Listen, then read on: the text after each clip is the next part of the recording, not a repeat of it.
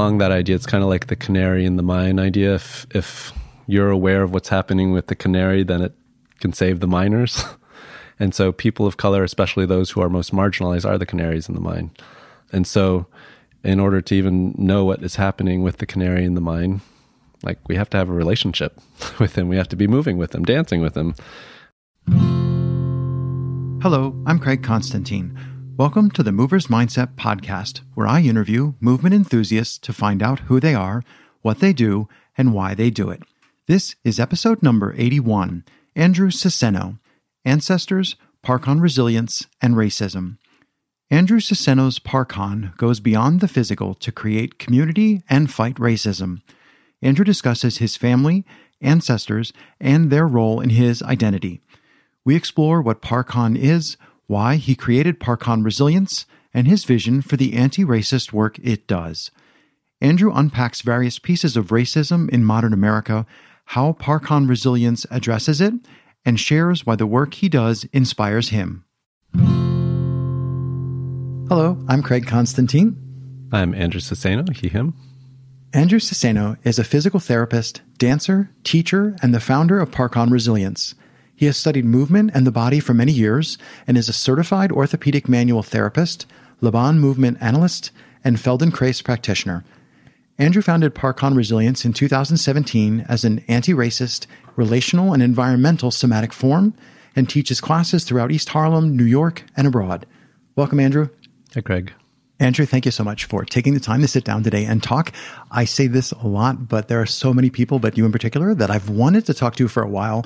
I first encountered you probably at like a Jesse Danger Friendsgiving or something. Mm-hmm. And then I finally had a chance to take a Parcon movement session, and I totally want to get to unpacking Parcon and awesome. contact improv and all this stuff. But the first thing I want to start with is all the guests tend to bring things with them. And I'm wondering okay.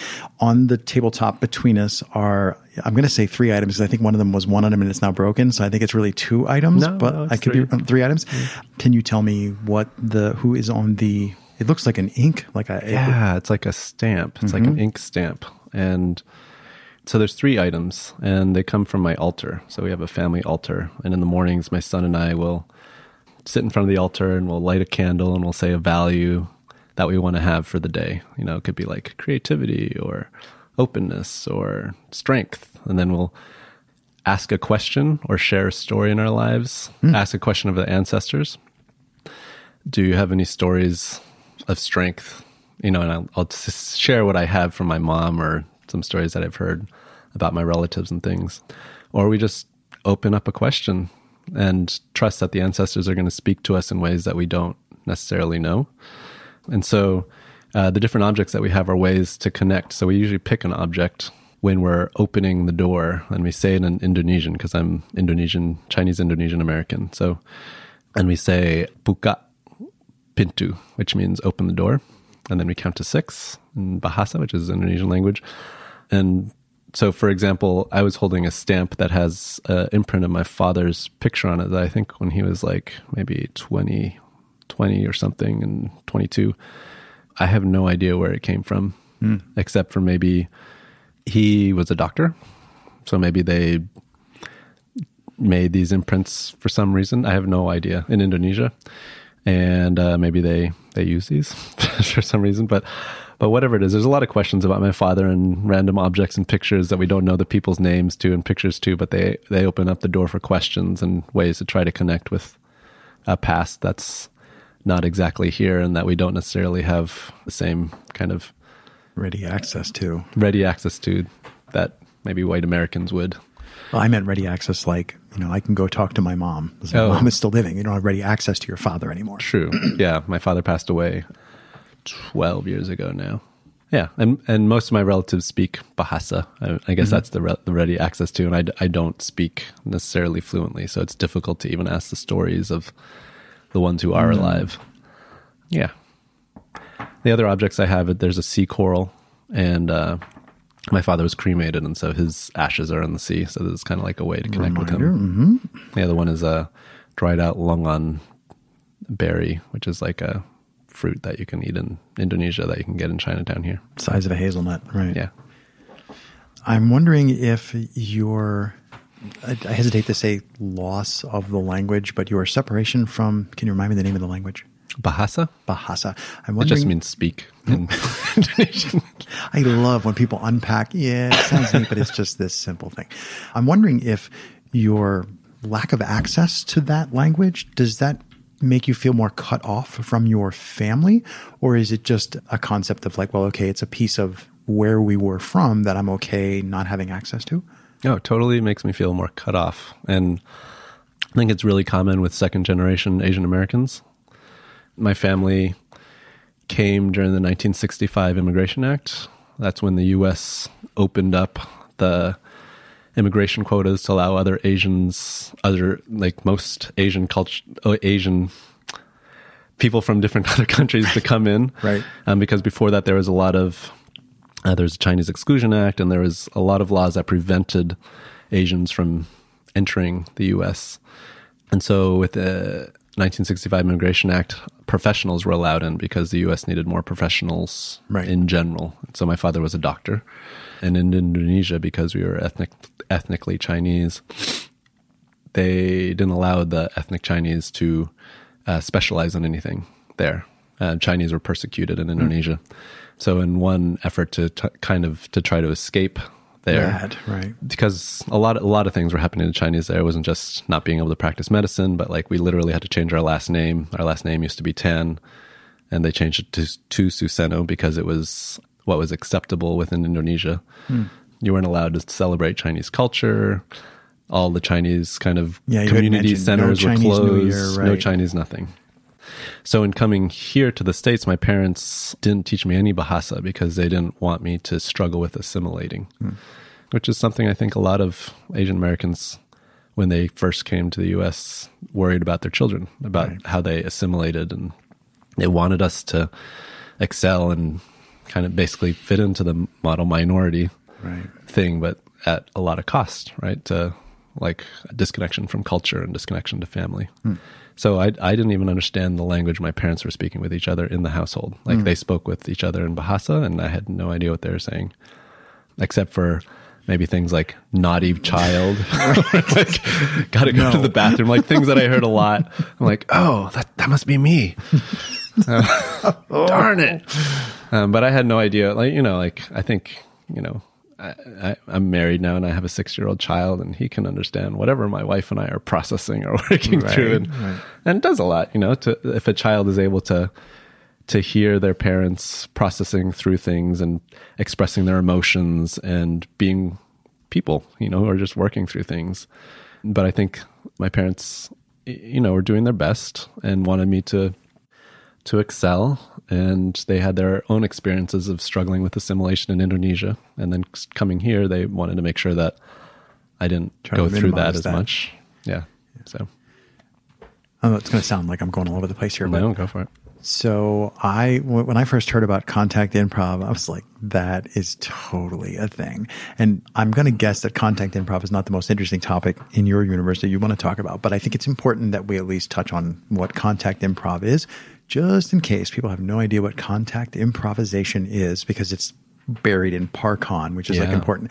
So can you give me the two minute idiot tour of what contact improvisation is? Yeah. So contact improvisation is where usually two, but it could be more, but two or more people are sharing their weight. They're leaning into one another.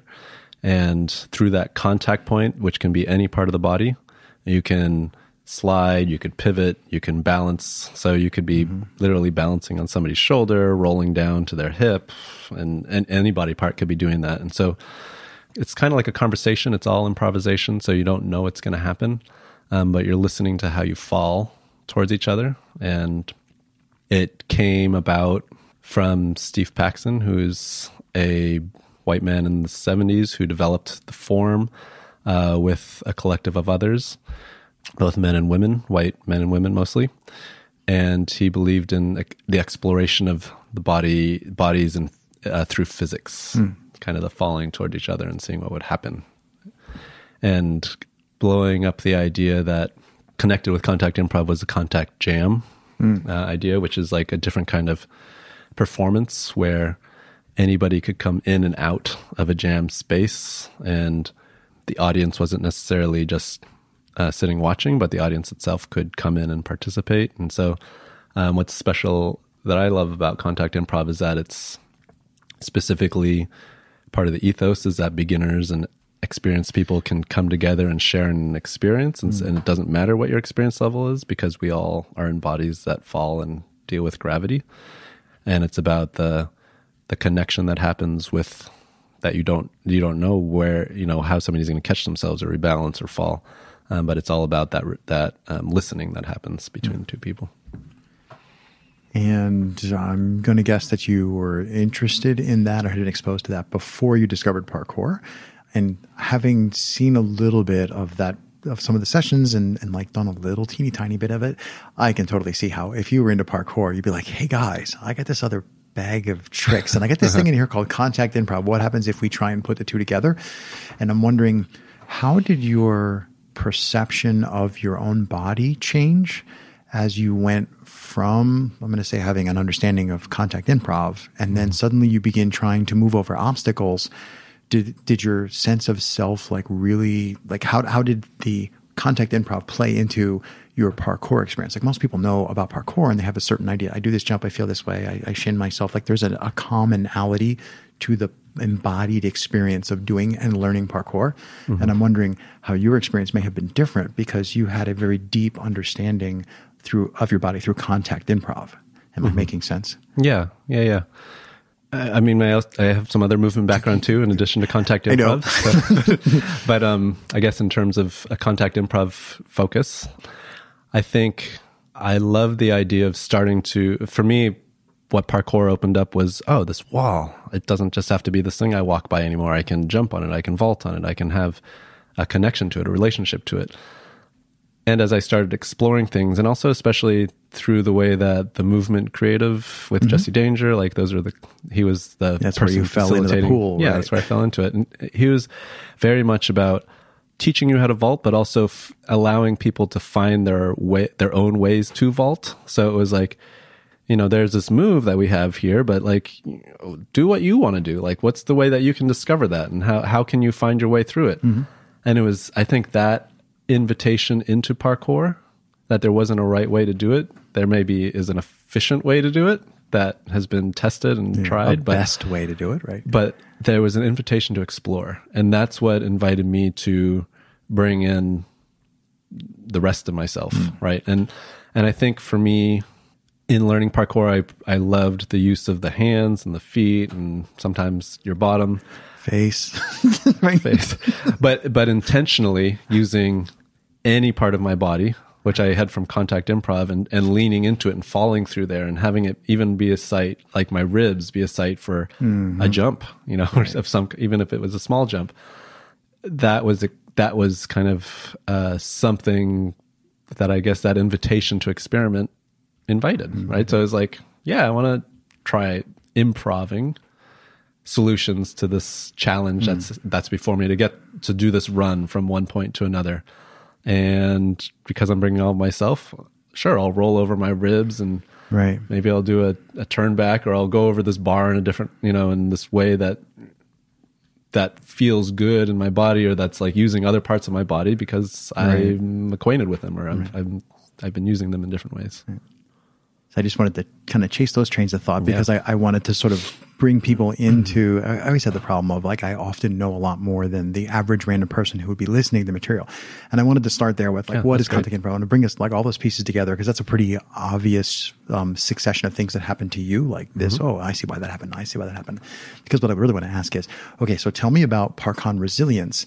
And one of the things that I read that really jumped out at me was, and I'm not going to get the quote exactly right because I don't have it in front of me but you wrote, or somebody wrote, something that said that Parcon Resilience is interested in, and I'm going to say anti ambulatory types of movement. And you're looking at me funny, so I'll, I'll unpack further. And the way I interpreted that was the idea that so much of what we do, including in parkour, but so much of what humans do in general, is ambulatory on, on like two feet per ambulatory. Yeah. And what I found most interesting about the Parcon stuff that I have seen and that I have experienced is, mm-hmm. yeah, we use our feet, but it's really not entirely about ambulatory. Yeah. And then it gets really interesting when you can like take limbs away, or I've seen people who are in wheelchairs participating in movement with people who are using their legs. Yeah. Um, and I'm just wondering, can you tell me about Parcon resilience and if I've picked out an interesting piece of like the attempt to make non-ambulatory movement not quite so normal or like not the thing that is the thing that's only ever seen? Yeah, well, I, I, f- I feel like we haven't really fleshed out what Parcon is yet. Still, That's very likely.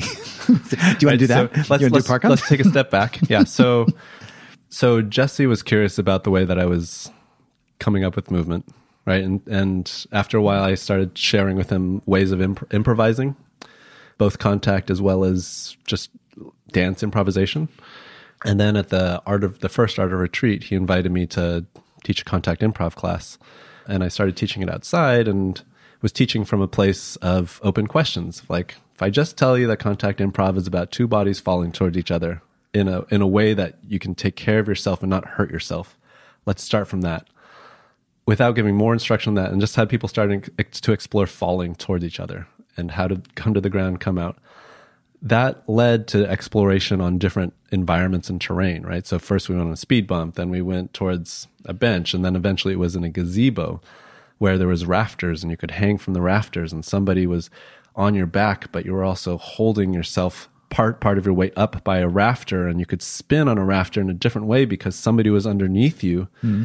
supporting your weight, which might have been too heavy if you were by yourself, but then you could almost like swing and jump with your hands because your back was being supported by somebody underneath you and make it all the way to your feet on a, another railing on another side. So so it was like being able to engage in the environment together, right? In a way that you would never be able to alone. And so so that for me is part of uh, one of the core aspects of Parcon is discovering one's potential with ability and intention in an environment while you're in a relationship with others and in, in forming a collective, forming some kind of relationship that's empathetic.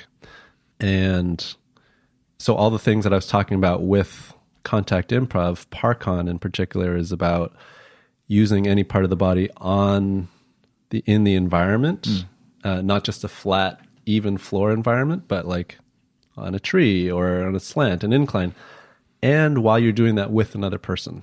So it's kind of the combination of those things. So, yeah. I think that makes perfect sense. So, so back Now- to the park yeah, now resilience. What's Parcon resilience? So I thought you were going to say anti-racism, but you said anti-ambulatory. Well, I- I- uh, we're going curious. there too. Yeah, so let's, I do, was- let's stick with the anti-ambulatory Here, first. I'll show you what's going on behind the curtain. what's going on behind the curtain is there's all this cool stuff I want to get to, which is like anti-racism and Yeah. and like the shifting of the focus from everything being white centric. I want to get there, Okay. but sometimes I'm afraid that if I just go straight there, it's too complicated. so I was trying to no, like that's great. explain, hey, if you want to just jump on stuff, I I, want to try and tease you away. But you know what? You can go wherever you want. no, let's go. Let's do the anti-ambulatory. I, I like that you started there. I think so. If you kind of think about the being able to do things that are that are that go beyond how I normally relate to my body and how I normally relate to a place. Mm-hmm.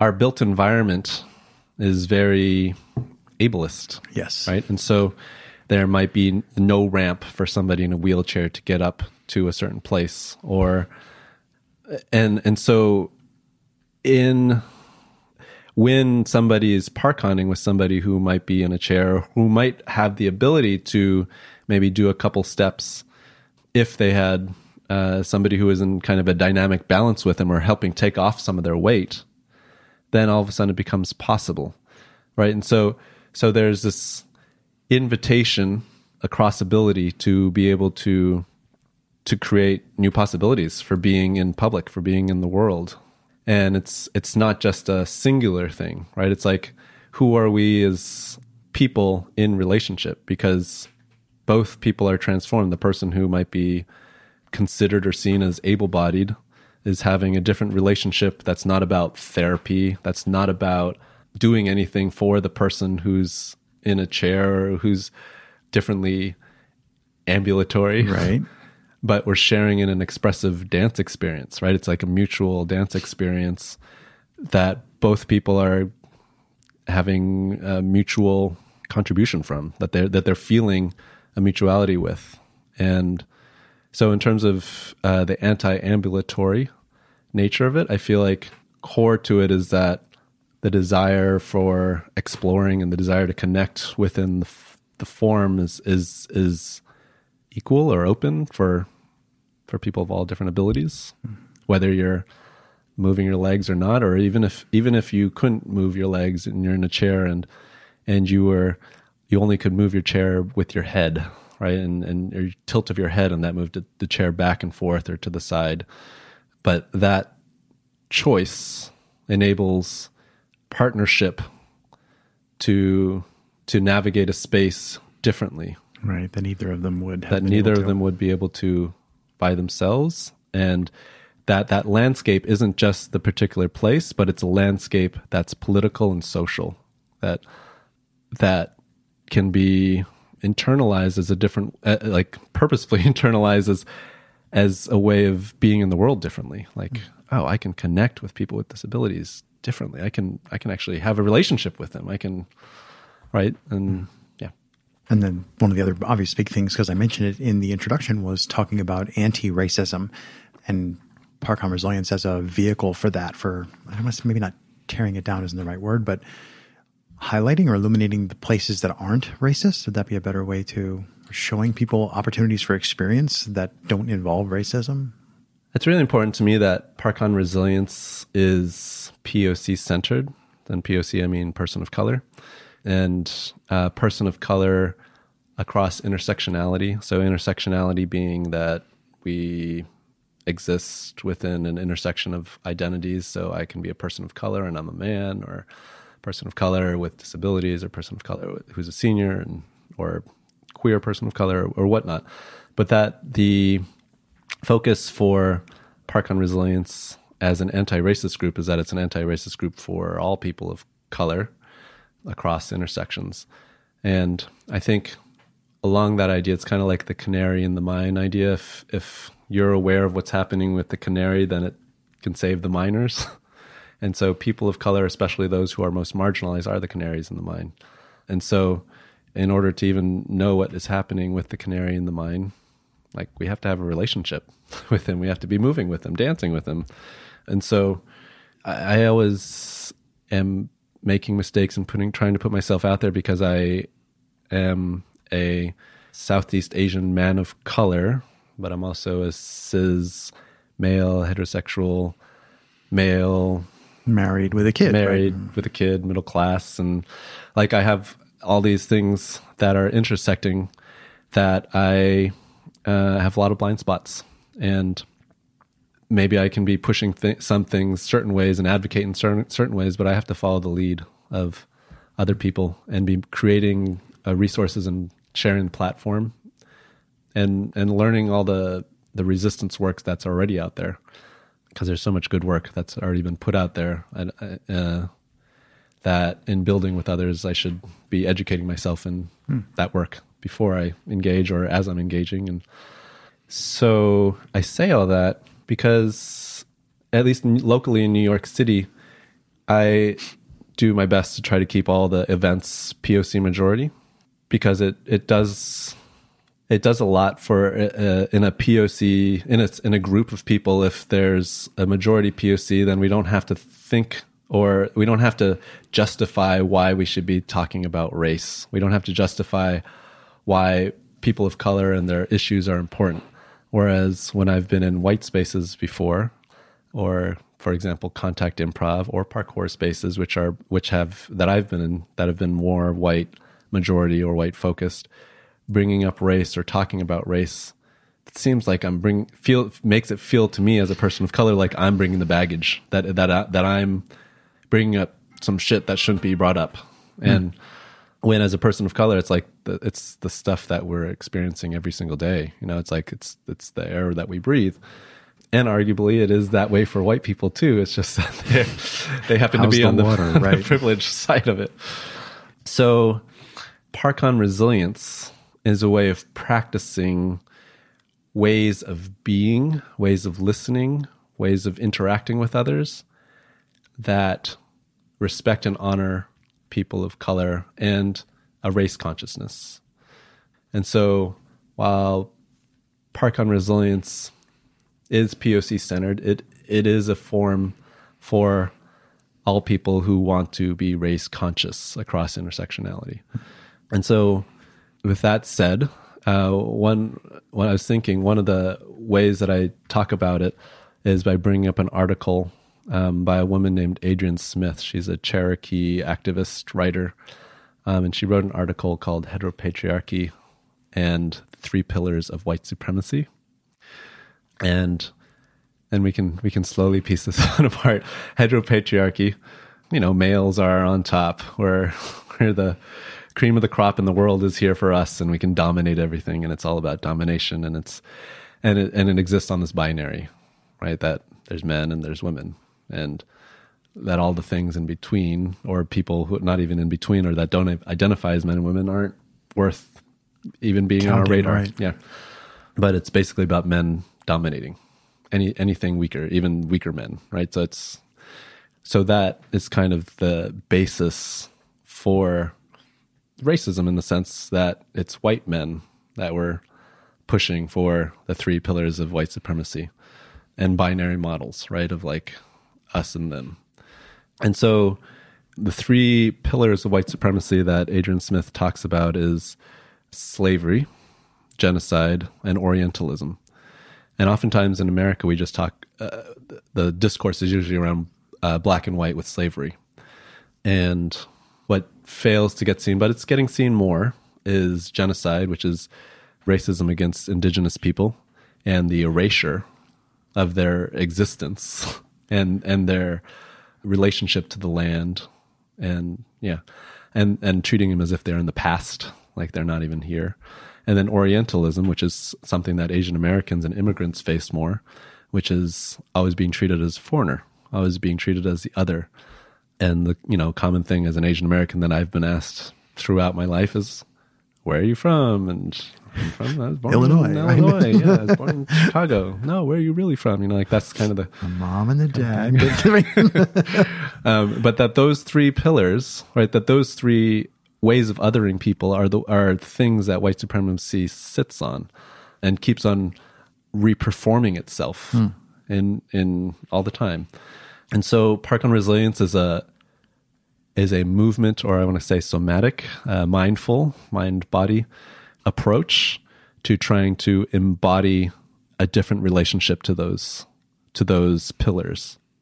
So for example, with slavery, um, the body's treated as property.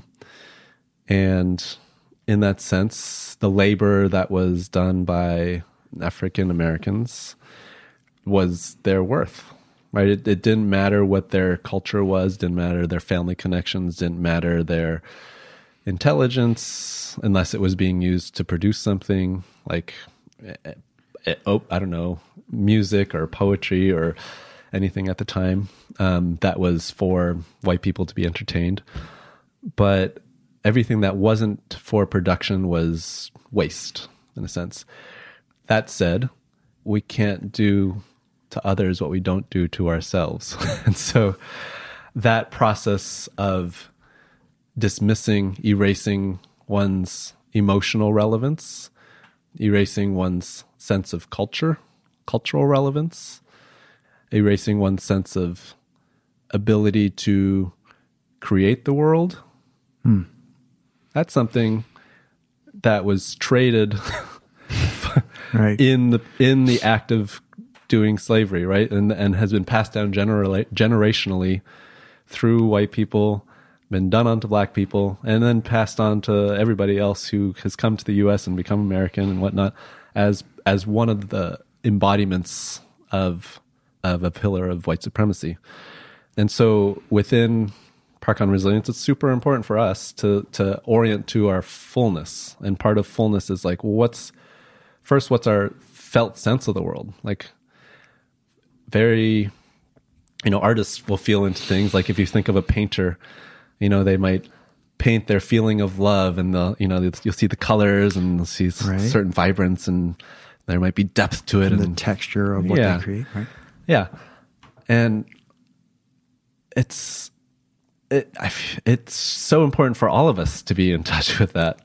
You know, all of us to be in touch with an artful way of connecting with each other. But why are the arts so separate? Why does it have to be over there in the arts?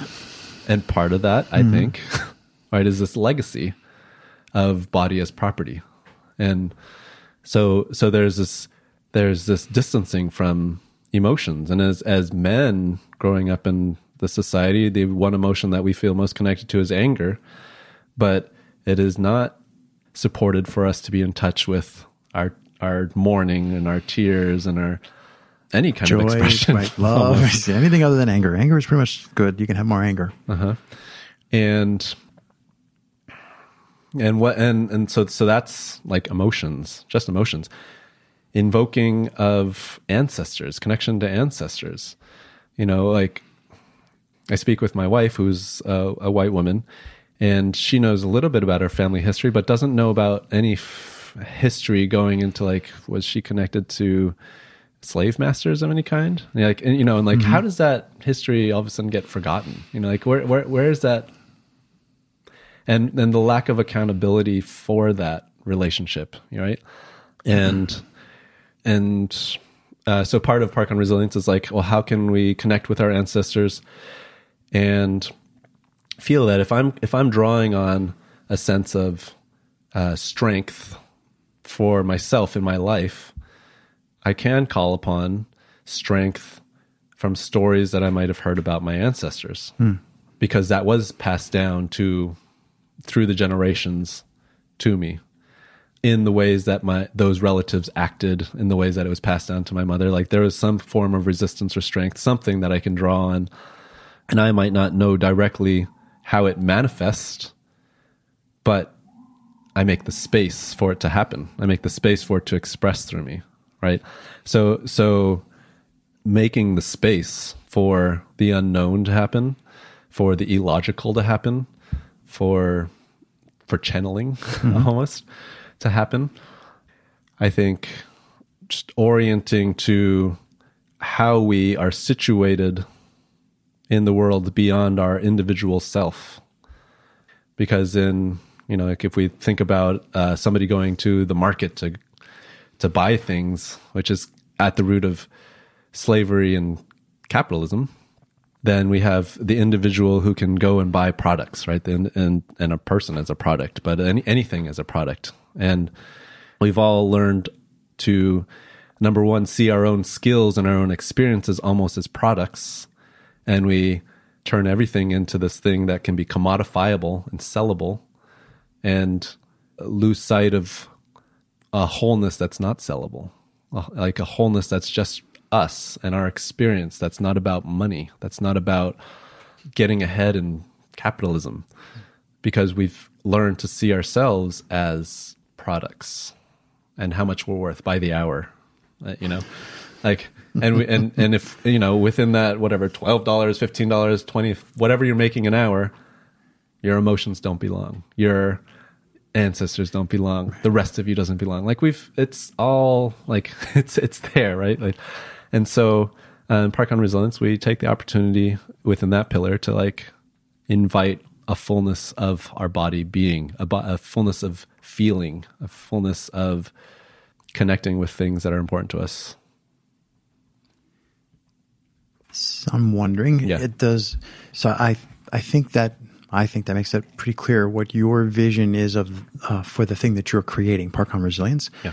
And I'm wondering how, and I'm hesitating because I'm not sure if I should ask you what you thought it was going to be or just straight up what did it actually turn out to be. So let's just go with what did it turn out to be. So did Parcon Resilience end up being a vehicle for helping individual people, like the people who come to the classes, the people who actually participate in it and with it, whether that's spontaneously joining a jam or they come to class regularly. Did it wind up being a vehicle for helping those people or did it become a vehicle for yes we're all here but somehow we're helping the random society that we bump that we're bumping into? So i'm wondering how that played out. So you, you've cre- obviously created this thing and i know it's spread into other countries. I'm just wondering did, did you discover that it's helping? Because i guess it's doing both but what is it really accomplishing? Is it helping the people who one by one come in and experience it or is it actually going to change a larger number of minds by people who brush up against it on just they ran into it on one day in a park. Mm-hmm. I mean, it's difficult to know what the impact is of people who run up against it in the park. At least at at this point, it is it is only a few years old, and so mostly it's been along the the populations that I've been connected with through dance. Um, so people of color within the improv and contact improv community, and or or just the dance community in New York City, as well as people who are engaged in anti racist movements. I'm part of ACRE, which is Artists Co Creating Real Equity, which is a group that comes out of the Undoing Racism workshops done by PSAB. PSAB is another acronym for the People's Institute for Survival and Beyond. And they're an organization that is out of New Orleans that's that does these weekend workshops all over the country and they've reached over 400,000 people with their workshops to help people learn about uh, this first pillar that we're talking about, the the white black pillar, and understanding racism. And so a lot of of the activist and anti-racist community that I've connected with has been through them. As the work is growing, I'm starting to connect with other communities. So at the end of last year, we did a, a workshop at Urban Planning and Equity like a, a conference for urban uh, planning and equity, and that was exciting. It was the first time, but it was really clear that being able to move and orient in your environment differently opened up different ways of perceiving and understanding other people's experiences for urban planners. Mm. Period. Right. And so there's just so much room for exploring things there. This year, I'll also be doing some stuff with the National Educators Alliance, so with teachers and some teacher unions in New Jersey. And also just doing some more stuff with dancers and improvisers mm. just around because that's the that's the lowest hanging fruit the for us. I'm like, what's the metaphor for that? It's um, lowest hanging fruit, right? lowest hanging fruit. But I but I'm people most likely interested and excited in this work getting out there because I f- really feel like it can orient us to other ways of connecting to the world mm. and connecting with each other. Yeah, I'm interested in trying to capture some of the. Mm, I'm not quite sure whether to say cross pollination, but so what I'm thinking is in my head, I'm picturing the video from the Highline flash mob. Highline mm-hmm. is a, for those who don't know what it is, Highline is a linear park, and uh, it's an old elevated railway converted to a linear park that runs down the west side of New York City. I don't know, 40 blocks or something. Yeah. It's pretty big, but it also runs through like Chelsea and some upscale, racially divided mm-hmm. shopping mecca. Runs through some buildings. Like it's, it's not the most diversified environment. Um, it's it's actually literally elevated above like the normal street level. And I'm wondering, first of all, did that factor into your decision to hey, let's do a flash mob jam on the High Line, or was it? I mean, there are some cool spaces there. I've been up there. I'm just wondering, did that factor in? Like, did you go to that space to have the flash mob because it seemed like a really glaring place that could really use a little bit of this experience? Or is there a completely prosaic backstory as to why it happened there? Well, the Highline had hired us uh, to do a performance for their opening of the season. And so we were doing the flash mob as a way of scoping out mm. the space and the environment that we were going to be in. And so, I mean, we bring, yeah, it, we brought we brought our community there and it was a flash mob of people. So so yeah, it was kind of interesting to have a bunch of us across ability and people of color there, like in the space doing doing our thing and I wouldn't say it's totally white in that that area. I mean, there's a diverse crowd that that came through as we did the flash mob but the focus wasn't uh, for us at that time wasn't necessarily audience interaction. Mm. Yeah, it was it was more to scope out the space for, for a later project. I love when things don't go anywhere where I was thinking. but did you get engagement? And now maybe we'll just like unfocus from that event since I picked the terrible example. Are there any? I, I love to collect stories. Yeah. Stories are my thing. I love to. There's a whole shtick I like to say about that, but I'll skip it for the listeners. But what I'm thinking is, are there any? particular experiences that you've seen passersby or bystanders that you've seen happen or experiences where I got to believe there's a million stories about random people who stop and go, "What are you guys doing?" Like that, that's kind of mm-hmm. a common one. But I'm just wondering if you could explain or show some of the transformation in the tangentially contacting public that has mm. occurred around these events that you've run? Yeah, some of it. I mean, some of it has been. There's a range of of reactions, right? So when we've done it in some of the parks in my neighborhood here in Harlem, East Harlem, like I, I when when my son was four, I did it in in Jefferson Park, which is nearby here, which is sadly being torn down right now, but it's it's uh, being upscaled to some kind of new playground. But anyway, we won't go there. Now. Yeah, don't open. Don't, don't don't get me started on crappy playgrounds that are purpose built. Anyway, I miss it. So in Jefferson with in, your in son Jefferson when he was four, um, we started playing with things, and um, some parents started getting interested, and so I basically just held open classes Mm. Um, so in terms of public, right, it's just like, what are you doing? Oh, we're doing this. Oh yeah, let's have mother, father, kid engagement. Right. So there, you know, it, was, it ended up being a class of six to ten people. It was totally free to the community. Whoever came by, let's do it. Mm. And that similarly happened in Canada when we did some parkour class outside in the playground. There's kids there. You just open it up. Anybody who wants to participate, you're welcome to join, and kids and family join in. Um, so in terms of those environments, but when we did it, uh, so East Harlem is predominantly Latino, and when we've done it more in Central Harlem, which is more black, the responses were that they didn't want their children to be rolling around on the ground with us, and I, you know, and I I take that as like I think there's a lot more work we could do to be mm. connecting with families and making it welcoming to understand what what we were doing. And so maybe maybe some preparing our material better or preparing our our spiel better or welcoming better could have made it more welcoming. Mm. But part of it is I, I I put the onus on how are we engaging within forces that are already present and might be supporting an interaction to happen and others that might be not like we were adults in in that other example that latter example we were adults without any children mm-hmm.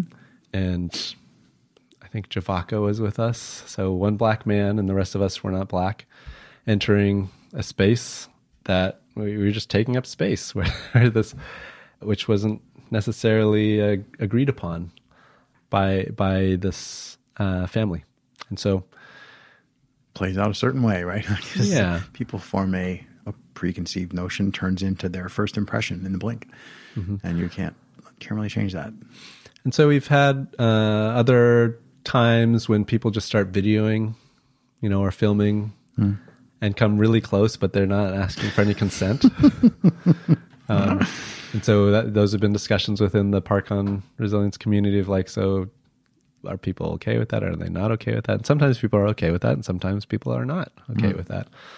So how do we intervene in the public that way? And sometimes the people videoing are like, would you like to learn more about what you're seeing or what you're doing? And if they're like, they get skittish and they go off, then I'm like, oh, I guess not. Um, solve the other problem too. But sometimes they join in, right. right? Sometimes they'll come and they join in. Other times we've done stuff in again East Harlem in my neighborhood, just with adults, not with children and brown and black people walking by will ask us what we're doing. Is that some kind of fitness or personal training thing? And we're like, yeah, it's a way to get you know and get into your body, enjoy your movements. And they see us doing it, and I think the fact that it's a POC majority thing, it feels welcoming. And maybe half the time they join, and half the time they just watch for a little bit and then kind of mosey on. But th- there's not an alienation. Hmm. I don't, for some reason, with the POC adults that have seen it and stopped, there hasn't been an alienation with it. Or there hasn't, I, I mean, sometimes they'll be videoing too, but it's not in the same ways sometimes we've experienced from kind of a white voyeurism that's just like right. there and just like uh, not six feet engaging. off, right? Yeah. Another pillar would be genocide. And with that, the land is made into property, right? And and the excess of the land would be the people. And so the people are vanished, their their culture is vanished, they're seen as not relevant. The spirit of the land is not seen as relevant. It's just something that you do something to build on.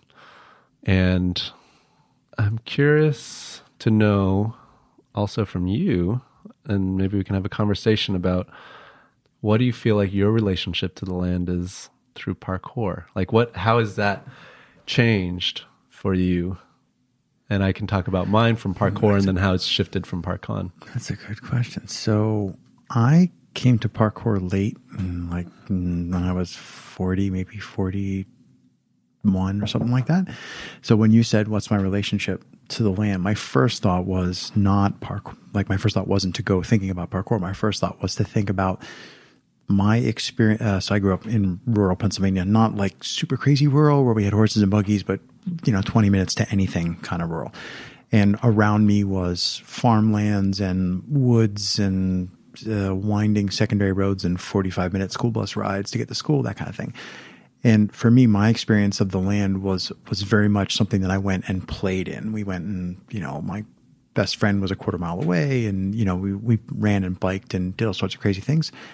But to me, it was a place that was all around me. It wasn't like I had a suburban this is the yard you're playing on the playgrounds over here. It was just like there's inside, there's outside, be home before the streetlights come on. That was kind of how it worked. Mm-hmm. Um, here at the few places where there were streetlights at the intersections of some streets.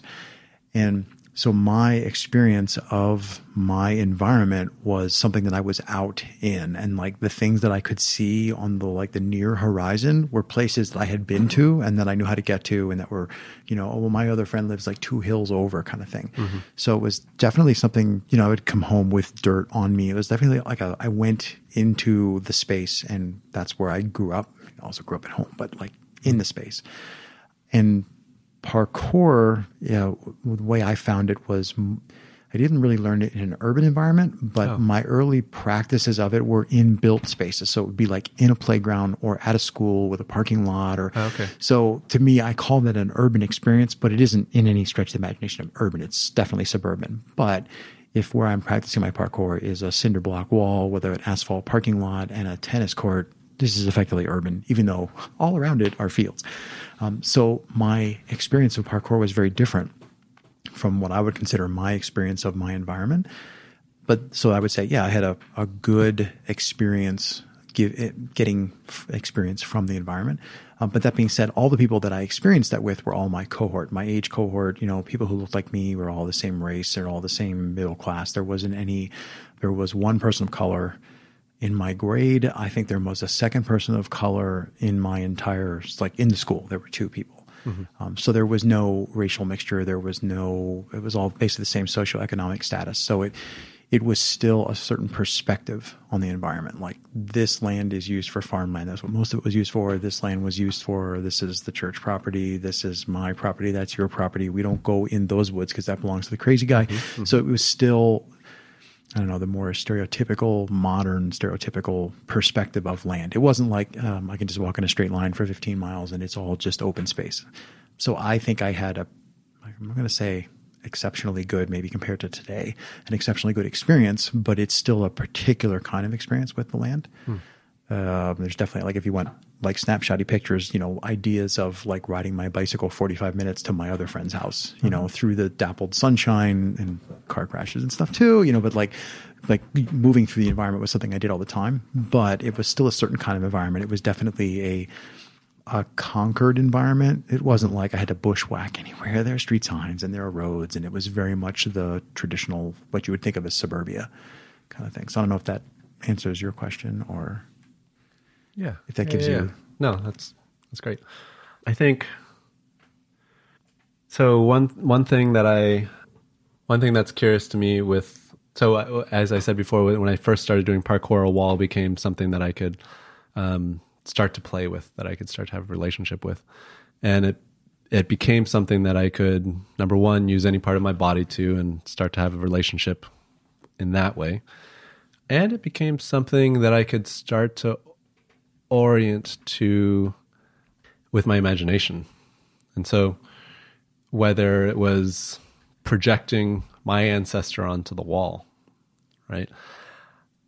In in my body and in the way that I relate to my body, there's a certain way that I might hold strength or hold let's say strength for now hold strength in my body and and you can just imagine maybe my body or me or your body rolling on the side of a wall like leaning on the side of the wall and i'd have certain expectations about my ability or or that experience but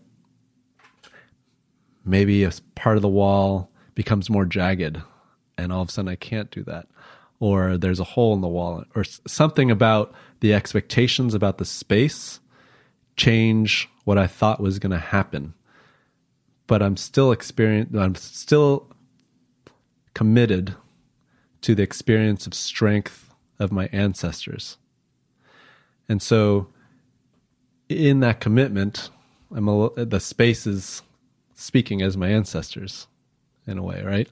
Um, it's like it's an invitation to allow the unknown to become part of the way in which we're relating to our to our wholeness, to our world, that who I am isn't just things that I know, but it, it's more about my intentions of who I, like what I'm paying attention to as I navigate through the world with both known and unknown forces. Hmm.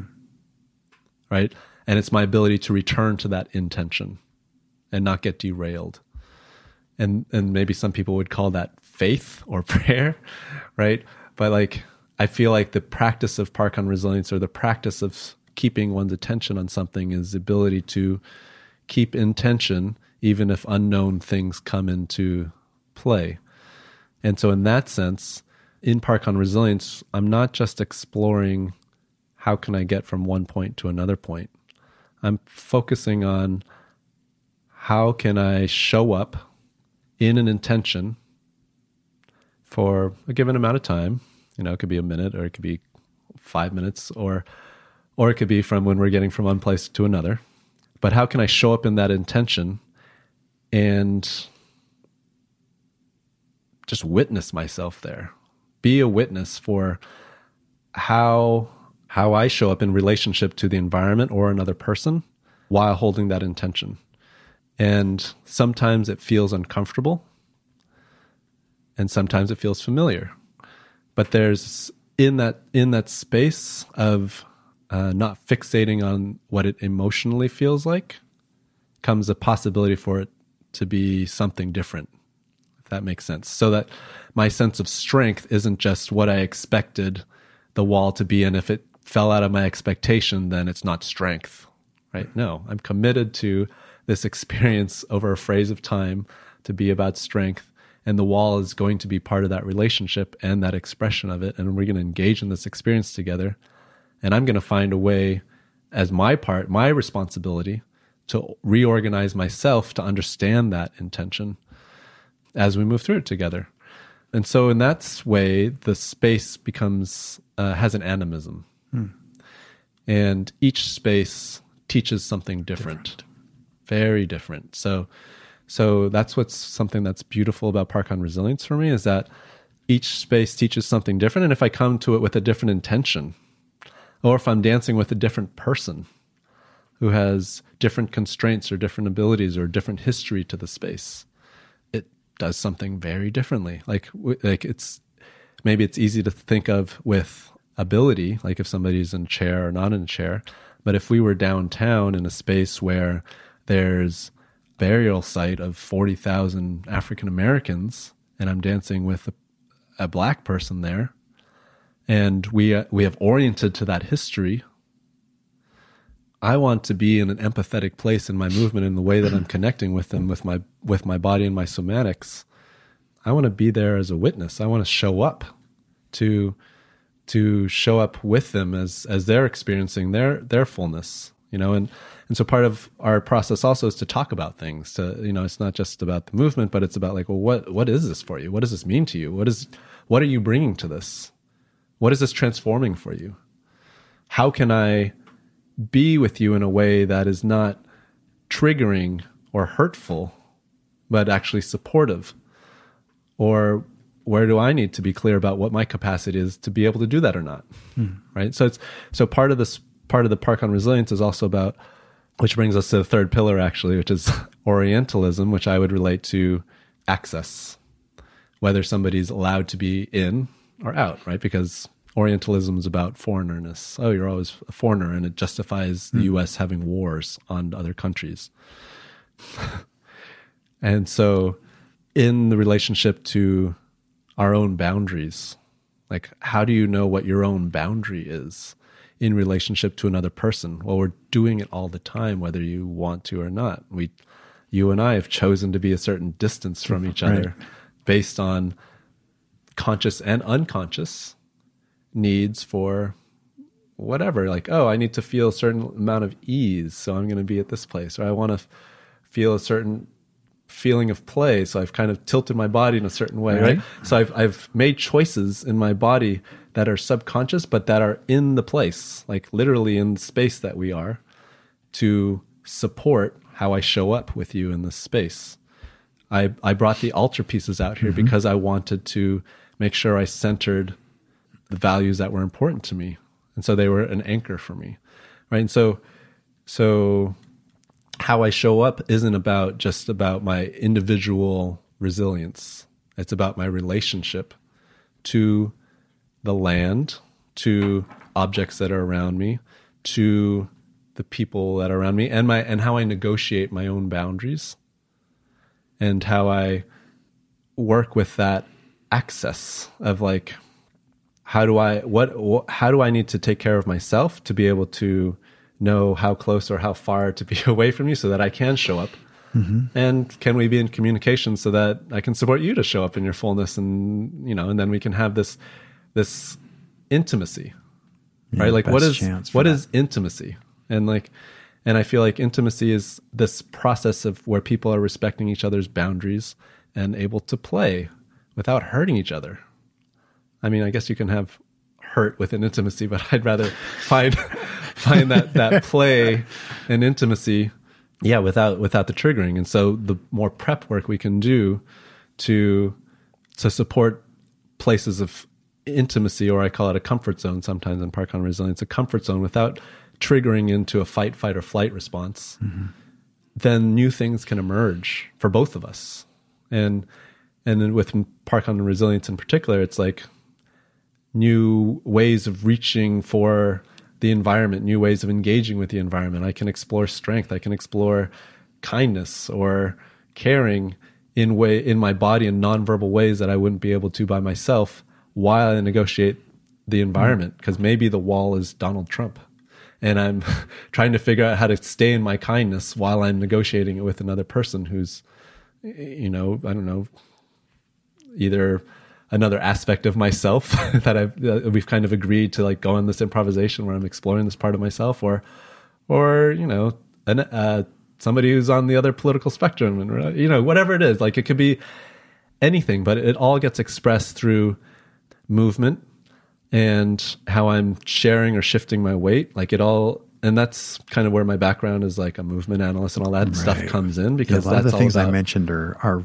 and we we haven't got anywhere near Feldenkrais or yeah. and, I, I think those are very important. But I'm like, well, we only have so much time, so we kind sure, of sure. we've we've completely like left all that stuff in the dust. And if you weren't listening super close or you skipped over the intro, you wouldn't realize the the listener. One wouldn't realize the depth of experience that you're speaking from. So not that like you've seen everything, you know all the answers, but you've done a lot of movement analysis. You've mm-hmm. done a lot of movement. And so sometimes when I, I often tend to downplay people's backgrounds and histories and that kind of, that stuff all gets lost an hour into the conversation. You know it and I know it, but it doesn't mean that the people listening always have the proper grounded frame for, you know, they're like, oh, it's just somebody talking through their hat. Like, no, people have come from a lot of experience when they say things.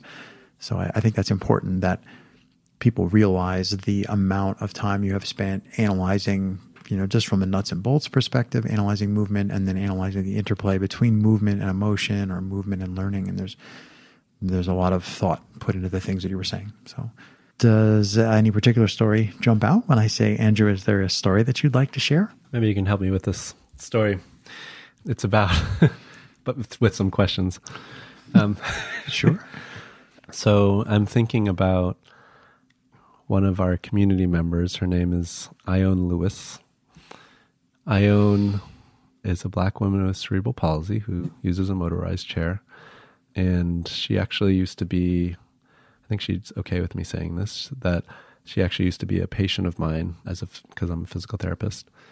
Maybe it was about six years ago. And I was teaching some Parcon classes at the time at this place called the Axis Axis Project, which is up here in East Harlem, and it's a a specialty gym for people with disabilities, uh, mostly people with spinal cord injuries, but all all different kinds of abilities were there. And so I would teach this weekly class there, and I co-taught it at times with Colleen Roach and Jazz once in a while, Jazz Cyrus, and it was a good experience. At some point in time, Ione Ione showed up in in the community, and I was very excited to see her because she always has this joyful, springy energy about her, and she's like, "Oh, hi, Andrew. Good to see you." And I, you know, it's like, "Yeah." And I, I, I don't know if I remembered her name at first because it'd been so. It felt like it was so mm. long since we'd seen each other, and we gave each other a hug, and ended up getting Ione's name eventually. But, but I was like, "Do you want to join? Do you want to try this Parcon class? Do you want to try some Parcon?" She's like, "What's that?" And I, I told her about it, and she looked a little skittish. She's like, I don't know about this touchy stuff. I was like, okay.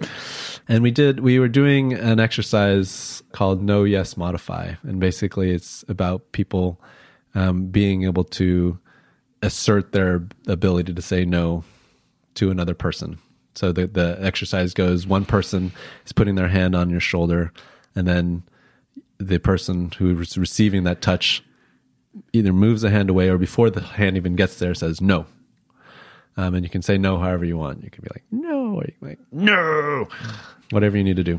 And then it just goes to different body parts and and you do the same with yes. Like how do you how do you really receive somebody? How do mm. you hmm. really and and that becomes the the premise for being able to take weight and share weight through any part of the body because you're having a consentful relationship.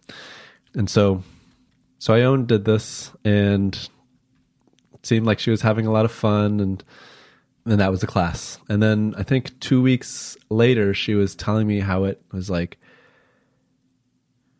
changing her life. The ability to say no to to men especially because I think I think she has experienced a lot of men assuming like they can uh, make advances or touch her or do different things towards her because she's a, a black woman with a disability.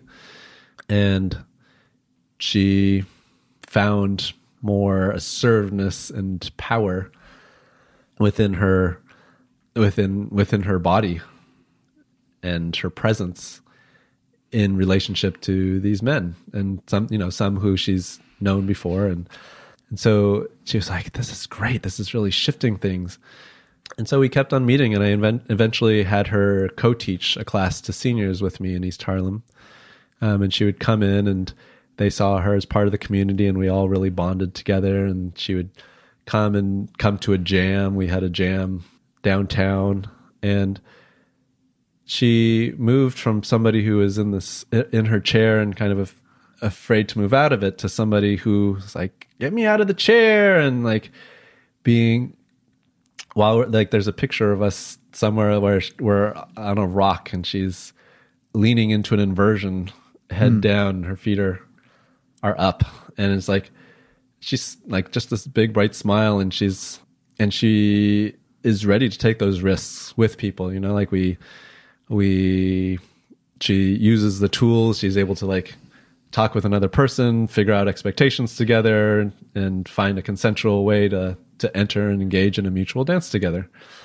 And it's just been amazing to see the power of uh, dance and expression in her life, and and for her to step into being an artist in a way that she hasn't uh, and for herself. She's like, I never thought of myself as an artist, and and just like she has such a big heart and such a, a, a wonderful way of listening that I'm like, wow, the world really needs to see this in your heart. And like and she's you know, been there for me many times like just you know we share and process things as a group and as a collective. And yeah since then she's part of the core community and we've gone to canada to the to a toronto contact improv jam and she's she's just amazing. She's able to move with other people and make their boundaries. And so she's taken the tools that we learned in the classes and that we learned together into her life in a way that's so inspiring. Like she's like, Andrew, I just used Parcon in the shower. In in a way that to like that she would have fallen if she wasn't using all parts of her body, but because she's using all parts of her body, she could roll off of her body onto the shower wall in a way that mm. where the railing wasn't and, and support herself, right? So and she was more ready to do that so she wouldn't go into spasticity, right? So so there was so there's an application for using the Parcon in that sense, but also just like in her own jumping and claiming into life has been so inspiring and a huge motivator for me to like keep doing this work and to to support Ione in supporting other people like her to do this also. So her story is super special to me and at my heart. And hope she listens to this. well, thank you for sharing that. And my immediate question is why? This is an actual question. Yeah. Why did you think you would need my help on telling that story? Oh, I don't know. I don't know.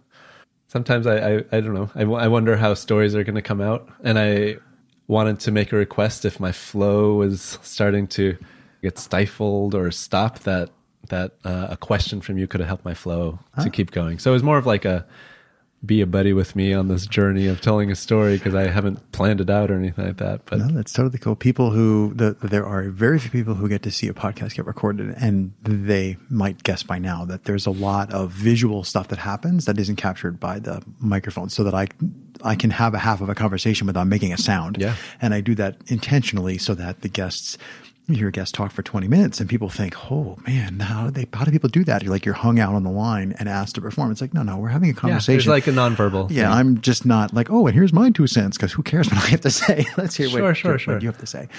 So, and I appreciate your listening, right? Because that's part of how I show up, right? So, so we were kind of doing a, for me, like a Parconi thing here too. And, and me making re- a request. Yes. Is, is me using the tools of what right. I know of like, you know, I, I agree. I agree so. completely. I was kind of hoping that was where you were going to go with all that. Andrew, there are so many things that, that we could talk about, right? Um, but what I want to do is maybe just, I hate to say zoom out, but maybe let's just zoom out a little bit. And if people have listened this far, I would love to figure out a way to give people something. And I don't want to say like, what's one exercise people can go do to be, you know, but like, is there anything that you can ask people to think about or a challenge that they can try so I suspect that a lot of people who listen to the podcast are really into the nuts and boltsy parkour or ADD or free running, you know, very very individually movement, individuals moving type of practice. And I'm wondering if you imagine somebody like that, is there something that you can ask of them or a challenge you can give them that might help them? I don't want to say break the mindset mold, but help them think more the way that you are suggesting people approach movement? Yeah, well, I mean, I, I think movement has the the power to to reveal our experience of the world. Mm, okay. Right. So even if you're doing the same line in parkour, for example, if you're doing a sequence of movements during the same line, what if you do that same line with a different focus in mind? Mm. Like, what if you do that same? You could just try colors. like, what if you do it as the color red? Versus the color blue or chartreuse or dark brown. Dark brown, right? Like how how do those different colors show up in your movement differently? Because is your movement just geared towards being functionally functionally efficient? Like is that is that the goal as a as a physical therapist? That's how bodies are seen for me. Like mm. people come to me for for them to fix themselves, Yeah, but the body is seen work, as as just for function. But as a as a somatic movement therapist, as a dancer, it is expression is incredibly important, and that goes back to the first pillar that I was talking about, right? Mm-hmm. Of like, body is not just property. The body is something that we express through, that our consciousness expresses through. So, why not practice expressing our consciousness in different ways through a line that we're running? If you're going to do it a million times anyway, hmm. Like try it try it with different intentions. If anything, doing it as different colors is going to help reveal different details about the line as you do it. Right? You're going to you're going to start seeing things or your body's going to coordinate in a different way to see different aspects of the place or different coordinate differently in your body to manifest brownness or to mm. manifest blueness. You could try an emotion, you could try your political feelings, whatever it is. Allow something to join you in the way that you are relating to your body, in the way that you're relating to the land, because it is happening It is happening on land, right? whether you are admitting it or not, it is happening. And we can choose to have a habitual relationship, which would be to not question or to not try mm. these ex- experiments. Is it Seneca who said the unconsidered life is not worth living? I think it was. Or we can try these experiments and, and see if efficiency can come through the exploration of multiple possibilities, hmm.